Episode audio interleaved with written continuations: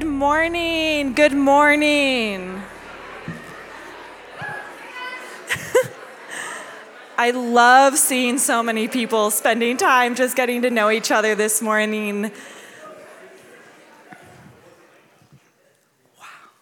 Awesome. I also love seeing all the bright colors out there. Happy Easter, everyone. Um, for those of you who don't know me, my name is Ashley. I have the privilege of getting to do today's scripture reading with you all. We will be reading um, the full chapter of Matthew 28. So if you want to open your Bibles, I'll give you a few seconds to get there. Also, in the blue Bibles on the ends of the pews, if you didn't bring your own, you can open to page 487.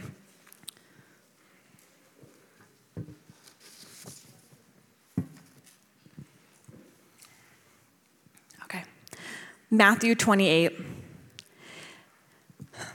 Now, after the Sabbath, toward the dawn of the first day of the week, Mary Magdalene and the other Mary went to see the tomb. And behold, there was a great earthquake, for an angel of the Lord descended from heaven and came and rolled back the stone and sat on it. His appearance was like lightning, and his clothing was white as snow. For the fear of him, the guards trembled and became like dead men. But the angel said to the women, Do not be afraid, for I know that you seek Jesus who was crucified. He's not here, for he has risen. And he said, as he said, Come and see the place where he lay. Then go quickly and tell his disciples that he is risen from the dead. And behold, he is going before you to Galilee.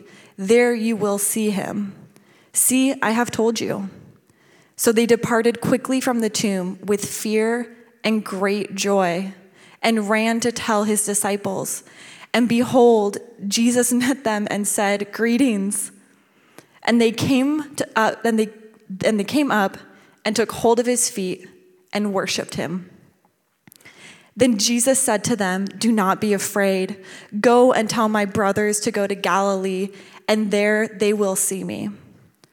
While they were going, behold, some of the guard went to the city and told the chief priests all that had taken place. And when they had assembled with the elders and taken counsel, they gave a sufficient sum of money to the soldiers and said, Tell people his disciples came by night and stole him away while we were asleep. And if this comes up to the governor's ears, we will satisfy him and keep you out of trouble. So they took the money and did as they were directed.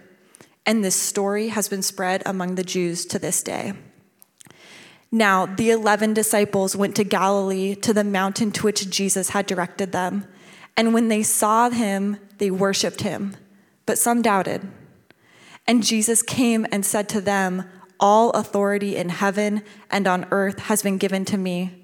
Go before and make go therefore and make disciples of all nations, baptizing them in the name of the Father and of the Son and of the Holy Spirit teaching them to observe all that I have commanded you. And behold, I am with you always to the end of the age. This is the word of the Lord. You may be seated.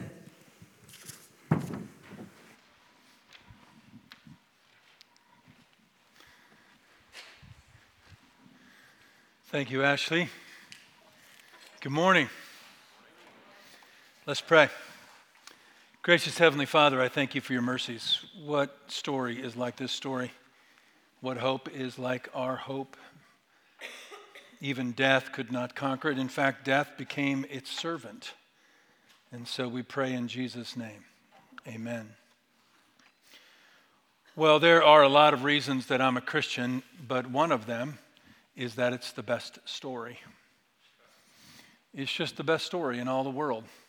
It's the best story in all religions, it's the best story in all um, mythology. It's the true story of God coming to us. Here it is, if you're exploring Christianity in a very condensed, brief fashion. The, the greatest among us and the best among us died for the least and the worst among us. And then he rose to tell us that he loves us anyway. So the greatest among us and the best among us died for the least and the worst among us. And then he rose from the grave to tell us that he loves us anyway. That's the whole message of Easter. That's the whole story of the Bible.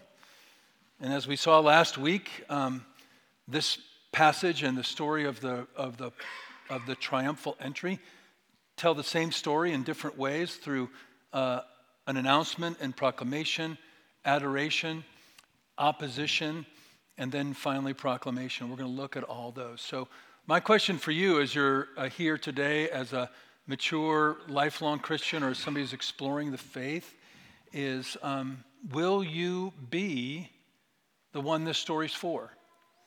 Will you be among the least and the worst? Because that's who Jesus came, who was the greatest and the best to die for. And he wants to tell you that if you will be that person, he rose from the grave to prove he loves you anyway. So let's now take a look at um, who this first announcement was for. We come to this dramatic scene. These two women um, are coming with spices and they have no expectation. In fact, no one in the whole story, except some people later, even remember what Jesus said about rising on the third day. And they come, and there's this great tumult, there's this great earthquake, and there's yet another announcement, like the first announcement we saw last week when Jesus came in on a donkey. This time there's an angel on the stone that was before the tomb, and he declares to who? Well, I want to look at first who receives this announcement. And the first thing that I want us to see is that this story, this announcement, is for the hopeless. That's who these women are. These women are not coming expecting to find anything but the corpse of a beloved rabbi. They want to finish covering him with the, with the customary spices that the Jews would wrap their dead in in order to, to perhaps we could say, uh, put a cosmetic over the decay and the stench of death in order to pretend that it might not be that bad or there is some kind of hope. These women have no hope. Now, it's important to remember in a world that is completely separated from the dying and certainly from the dead, that um, people didn't just walk around in the ancient world expecting folks to jump back from the dead. In fact, they were, they were much more acquainted with the dead and what a dead person looked like and what it looked like when someone died than most of us will ever be. And these, in particular, these women and many others saw Jesus ripped apart, his flesh torn, his body pierced, his side struck. They saw him die. And they're coming with no hope. With no hope at all. It's without analog. I should help you understand, the idea of resurrection was believed by most first century Jews as something that would happen at the end of the age. The idea of a single breakthrough, one off resurrection, no one expected in the religion of their day. That's not why they came. So, why do the hopeless come? Well, because they have nowhere else to go. You know, there was a morning sacrifice at the temple. They could have gone to the temple for the morning sacrifice. But part of Christianity, in fact, the very heart of Christianity is that it's a religion for people who have nothing else. They have no other comfort, no other hope. They've tried the, the, the wealth and pleasures and affirmations of the world. And so, if you're exploring Christianity and you still have other things to check out, if there's still something uh, alluring to you about what the world has to offer, well, then the story of the Bible would say you should check that out for a while. Because this is a place for people that, that have no other place to go, like these two women. In fact, it was so um, unexpected. This was such a community of hopeless people. There's a story in another gospel where uh, a guy named uh, Clopas and we think maybe his wife, they got up and walked to a no name town uh, like nobody's ever heard of since called Emmaus. We don't even know where it is. Get this though, they got up and bounced even after they heard the tomb was empty and that people had seen the Messiah. They still left. Christianity and Easter is for people who have nothing else, and that's super hard for people that live in the part of the world that we live in. if, if you've got a glimmer of hope, if you've got another handhold, then um, you'll always be leaning into that. But if you, if you let go, if you have no hope, or put it this way, the next thing we learn about these two is that, that the announcement was given not only to the hopeless, but if you're too weak to hold on to that hope, you still, maybe even part of you wishes were true, then um, take a look at these two women who shame this um, Roman guard. When the, um, these weak, broken, empty vessels who wept through the night, probably didn't sleep that well, saw their beloved Savior die, they come, the contrast between the, the guards and all their armament and power, and these women with a, you know, a bag full of spices is, uh, is intentional in the account of the story. Yet, take a, take a look again at what we read. Who falls down like they're dead? Well, it's the strong men that fall down like they're dead. It's the people that have no sense that there really is only one of us who ever lived who is really great, who find that their own strength and their own armament and their own authority is sufficient when they hear the announcement from the angel, and when the earth shakes, and when the stone rolls, and when the angel appears like lightning, these brave men, they fall down as dead. Look at what's so striking, though. The women don't fall down. Do you see the contrast? They're just watching the whole thing. The weak are the strong, and the strong are the weak. If you have another hope, hold on to it. If you have no other hope, this story's for you. If you have enough strength, then you don't need Christ. If your strength is failing, if you find yourself chronically anxious or fearful, well, then this, this greatest story is this announcement is for you. The angel says to the women, not to the strong, not to the soldiers, don't be afraid. Talk about why he says not to be afraid in a moment, but there's a passage in, um, in, a, in a letter. The guy named Paul wrote a lot of the New Testament in epistles, um, which are letters. And he said, um, Consider your calling. He's talking to church in a city called Corinth. Brothers, not many of you are. So Christians read that. If, you're, if, if you are trained in um, Christianity, you know that you, you know that's true about yourself. But if you're like the rest of us, including me, you don't think that's really true about you. You think it's theologically true about you. Because you're kind of smart and I'm kind of cool and I sort of fit in. You didn't have to laugh at the me being cool part. I'll get that this afternoon when I'm with my adult children, you know. I don't need that. But the fact of the matter is, Christianity is for weak people. Remember? The, the only one of us who was great and the only one who was good died for those who are the least and those who are the worst.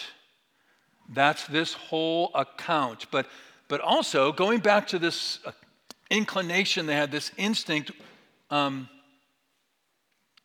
the angel honors the seeker. It's a story for the hopeless, the weak, and the still seeking. That's what's remarkable about um, the whole course of Christianity is what happens as faith emerges in us is that we, we have no hope, but we don't become cynics on the way to Christ.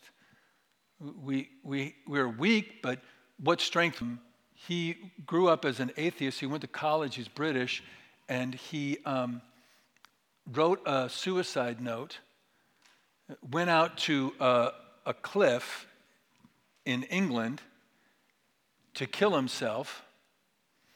And as he looked out over the beautiful English countryside, this is what he said to himself If, if there's such beauty, maybe there is meaning. And he turned around and started a journey that led him to Christ. Eventually was a disciple of a man named Francis Schaeffer and then was at the seminary where I went. I know, do not be afraid, says the angel, for I know that you seek Jesus who was crucified. He's not here. He is risen, as he said. Come and see the place where he lay. Then go quickly and tell his disciples. This, by the way, is the only angel I know of in the Bible that's sitting down. And that's significant because in the language of the temple and in the language of uh, the, the metaphors of Scripture, when you're sitting down, it's done. You've finished. The work is over. It's time to rest. And this angel, certainly reflective of another angel at another place at another time, who was set on the outside of Eden with a flaming sword standing. Because there's no way back there until Jesus comes out of here, out of this tomb. And this angel says to these, You who still long for Christ, you who have perhaps given up on everything the world has to offer, except you still long, you still hope, you, for you, I say, don't be afraid. And it's really not until here that we get the announcement. I've been speaking this whole time of who it was announced to. It was announced to those who have no hope, those who are weak, but those who still somehow seek and long and are alive to know and hope that there must be something else, to those they get this announcement He did die, He's not dead, and He'll come to you. That's what the angel says. You came to seek the one who was crucified. The angel saying, you're right, he was crucified. If you are exploring Christianity, the crucifixion was, of course, a brutal judicial punishment from Rome. It was vicious. Tens of thousands of people were crucified, sometimes along miles of a roadside, and their decaying bodies would hang for weeks. But theologically, spiritually, that moment when Jesus said, My God, my God, why have you forsaken me? That's the true horror of this crucifixion because Jesus, we're told, bore our sins in his body on a tree that we might die to sin and live to righteousness. Jesus died a judgment death, not at the hands of Rome only, but at the hands of the Father. This was the this was what? This was who? This was the one that was great and the one that was good, dying for the rest of us who were the least and the worst and taking our punishment. And the angel says the announcement is yes, he died, and then, but he's not dead now. And listen to what the angel says. The angel says what only Jesus' enemies will find out in a minute, even remember. He did this just as he told you he would do this.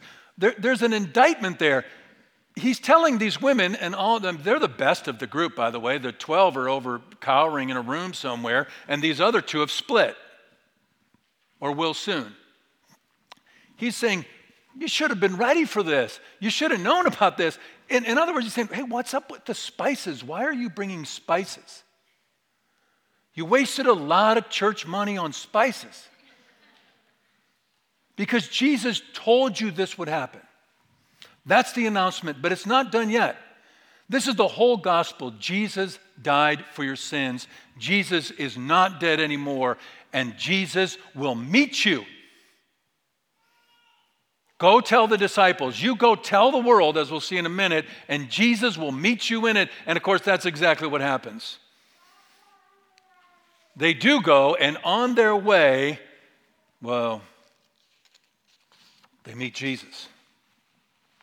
I met Jesus when I was 16 by at Camp Castaway Young Life Camp. I sat at a rock next to Pelican Lake, and I said exactly what the guy that had been preaching to me all week told me to say. There's a prayer, there's a little prayer. Jesus, I'm a sinner. I could never be right with the Father in heaven. You died to take away my sin. Please be my Savior and my Lord. And then, because, by the way, my entire life is one cliche after another. And then I just wept like a child at the report back time. I was just a blubbering um, mess. It's kind of what happens to these, to these women. Jesus appears to them. And the first thing out of his mouth is, Chairete, grace. It's a greeting. We get it as greeting. Is grace. Grace to you. Remember when I said that, remember when I said that, that the greatest died for the least and the best died for the worst? You're about to see what that looks like with these women. What did they do? What did they do? They fell at his feet. Whose feet have you fallen at? I mean, literally, have you fallen at anybody's feet? Maybe if, if you asked somebody to marry you, you got down to like their knees. On your knee, kind of with their knee, but you know, it would have been super creepy if you went down to her feet. But, but they see, they see someone who is so righteous and so good, and I'll say this too, so tough that not even death could kill him. And they show us what the least are like. This is, this is what Christianity is for. Christianity is for the subjected, those who have been subjected by the grace and the love of God, who fall down at his feet. That's the posture of the faith. He is great. I am not. I'm at his feet. Remember John the Baptist? I can't even untie his sandals and there they are. Is probably true for me and you that we don't, we don't think or spend about going to his feet or spend nearly enough time at his feet with, with our money, with our relationships, with our bodies, and our passions and desires, with our dreams, with our families, with our church. We need to bring all that to the greatest, the least, bring that all to the greatest. But then what do they find there? He's not only the greatest, but he's also the best. And what do they find there? If you went down to Jesus' feet like these women did on that day, what would you see?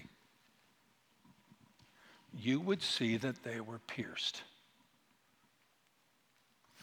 The Bible says he was pierced for our transgressions, and the punishment that brought us peace was upon him. When the least go down to the feet of the greatest, they see that he's the best and we're the worst. That, that so great was my sin and my folly and my rebellion. It was so great that the only way for God to give that a pass was to give it to somebody else. And there, when they fell down at his greatness, they would have seen their brokenness and what it cost them. Christianity does not work if you have another hope and if you don't need to be forgiven. If you have another hope and your sins aren't that bad, then, then Christianity is not for you. Because Christianity is for people that realize they could eat the whole world and wake up hungry the next day.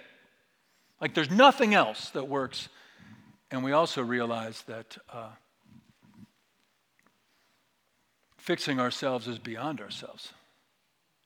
You know, I could, I could ask you, like, let's forget the Ten Commandments. I could say, hey, make five rules for living. You can make any five rules you want. And then I'll ask you, you make your five, and I'll ask you, could you fulfill those for a month? And the answer for an honest person would be nope. And that's the problem. that's the problem. The problem is that we're broken. Not that, the, that, that we cannot reach that, that we need to fall at feet.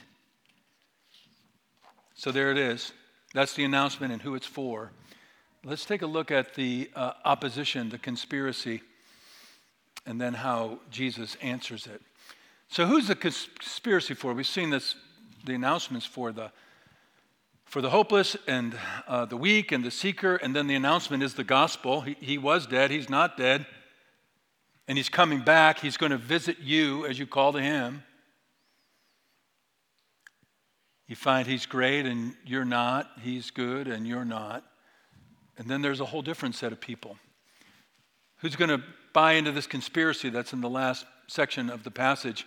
Well, first of all, it's the, the unimportant. I'm going to put it that way because Jesus doesn't go to any of them.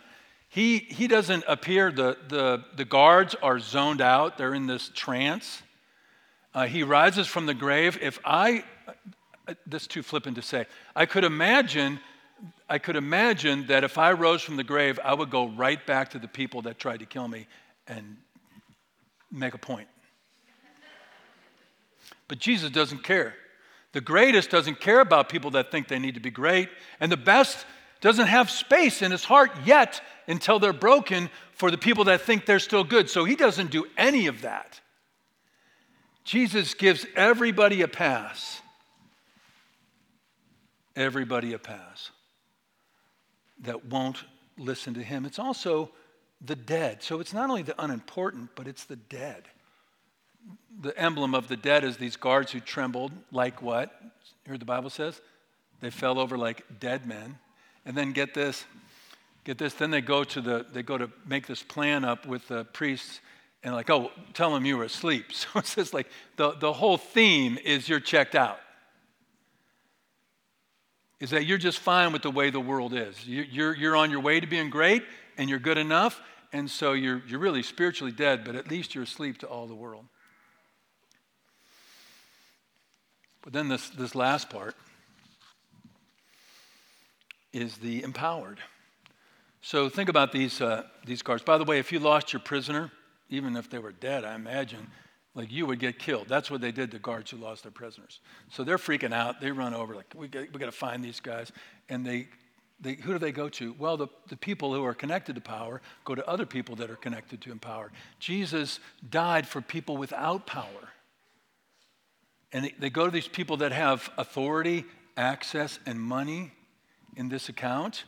And they dream up, as we read about, as Ashley read about earlier, they dream up a story. It's kind of a it's kind of a lame story, but what, what's remarkable about this story is aside from the angel, the only people in all of the accounts of the passion, the death, and the resurrection of Jesus who ever mention that he said over and over and over again that he would go to Jerusalem, die, and on the third day rise again, the only people that remembered that were his enemies.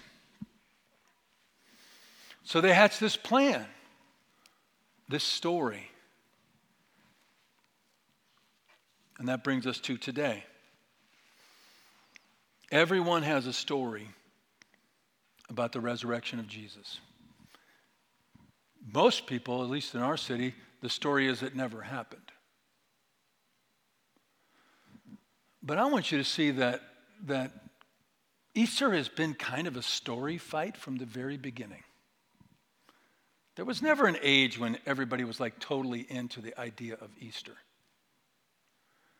There's never part of the church's history or our nation's history or any history where people just were totally ready to believe that some guy rose from the dead. But what's striking about this particular story, not only did they know the Savior's words better than the Savior's people did, at least on that day, what's really remarkable about it is who is the most afraid? Now, I'm pretty sure the guards were afraid because they don't want to die. But if the guards are really afraid, you would think that the guards would give the Pharisees money, right? Because that's what I would do. Here's some money, tell Pilate it wasn't our fault. But that's not what happens. Because the guards might be afraid, but the, the people who are in power, the people who are great, and good, they're terrified. And that's the real threat of Easter. That the only way to believe in Easter is to admit that you're not great and you're not good, but here's the rest of the gospel you don't need to be. How much energy have you spent trying to be significant? And how is that going for you? How much striving and faking and guilt and shame have you endured trying to prove that you're good? And how's that going for you? And Jesus, remember the great one and the good one? He died and rose again to tell you that it's okay. He loves you anyway. He did this so that you, who would never be great without Him and never be good without Him, don't need to be. You can rest in Him. That's the whole story of the gospel. That's the whole account. And here we are today, 2,000 years later. There's still really only two stories. Jesus didn't rise from the grave because one, he maybe never existed, or two, because he was a great teacher, and all them people made a god out of him or something.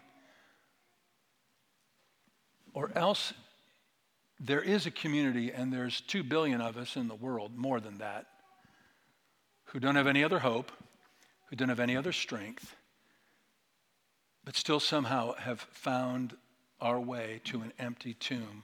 And Jesus meets them at the end of this passage. And he answers conspiracy and confrontation with a commission. So give me a few minutes to land us here and give us some comfort and hope from that. When this Savior comes to tell us it's okay, I want us to see two things. He gives us the commission of a shepherd. That's the first. And then the commission of a king. What I love about the Bible is that it's so brutally, gently honest about who we are, people like us in this room on days like this. So Jesus meets them, right? Now the 11 disciples went to Galilee to the mountain to which Jesus had directed them. If you read the rest of the Bible, you know that they weren't alone. Matthew's focusing on them because he wants to tell us something specifically about them. There's probably maybe as many as 500 people there, probably about 500 people there. He had been on earth for 40 days um, after his resurrection. Matthew, for his purposes, doesn't elaborate on those. You can find those accounts in, other, in the other gospels. So Jesus shows up. The disciples are there. They're waiting for him in Galilee. This is a big moment, right? Remember, by this time, all of the apostles and many of the people had already seen and dined with him or walked with him and been with him for 40 days. And Jesus comes. And when they saw him, they worshiped, and then what? But some doubted. But that just tells me so much about our hearts. I'm like, if I could see Jesus just once, if I could behold him just, what if I clasped his feet? What if he spoke to me? I'd be okay, wouldn't I? I would be probably okay for a while till the last next wound came or the next loss was visited on me. So this shepherd comes. And you can see what he does to them. The, um, I love the, the version that we're using, the English Standard Version. It's the preferred version, it's the extra special version. That's what that stands for.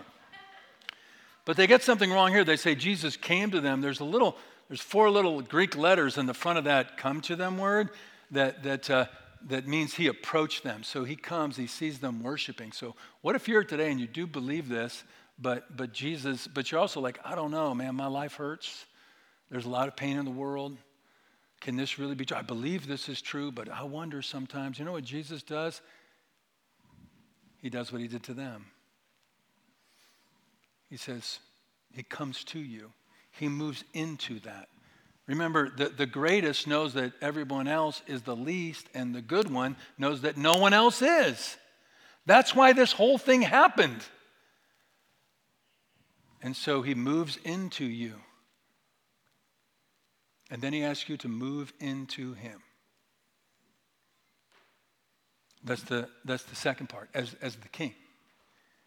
Jesus came to them after he moved into them. There was, there was fear and excitement, all the things you would expect, doubt, which you probably wouldn't expect.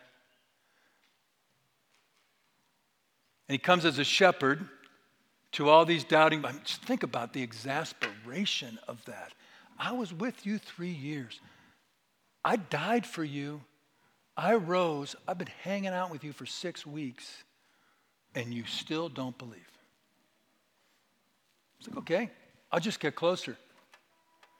I'll just love you more. I'll hold your hand. I'm good with you where you are, but don't forget this it's not only the commission of a shepherd, it's also the commission of a king. Because then, when he gets close to all these worshiping, doubting, fearful, joyful people, he says something remarkable that takes him off the list of simply great moral teachers. He can't be simply a great moral teacher if he told all of his disciples that all authority in heaven and earth has been given to me unless it truly was. But how does that help answer our doubts, our fears, our anxieties? Because he tells us to lean into life with him by engaging his kingdom through being his disciples. Nothing shores up faith and weakens doubt like day after day of following Christ and doing what he says. But you're not just following him and doing what he says. What does he say at the end of it? And I will be with you always. Remember, we saw at the end of last week that Jesus disrupted the whole temple and then he left to go back to Bethany where there was this resurrected man, Lazarus this picture. Well, now Jesus is about to leave again. And he gives us this great commission. And at the same time says, I'm leaving, but I'm not leaving. You will find me in these places. You will find me in the community of my people here today on this mountain, here this day in this room. You will find me in teaching one another and the world to obey everything I have said and baptizing one another in the name of the Father and the Son and the Holy Spirit. I will be there with you. Jesus is always with us forever in every age. And if you want to experience more of that, then do what he says. Do what he says through your doubts, through your fears, through your anxieties. And remember that when you don't do what he says, guess what? The whole story comes down to this I love you anyway. I love you anyway. That's the Easter story. That's why it's the best story ever. Let me, let me close with, with this account of uh, Bishop um, Jean Baptiste Massillon of Paris, who was officiating over Louis XIV's funeral.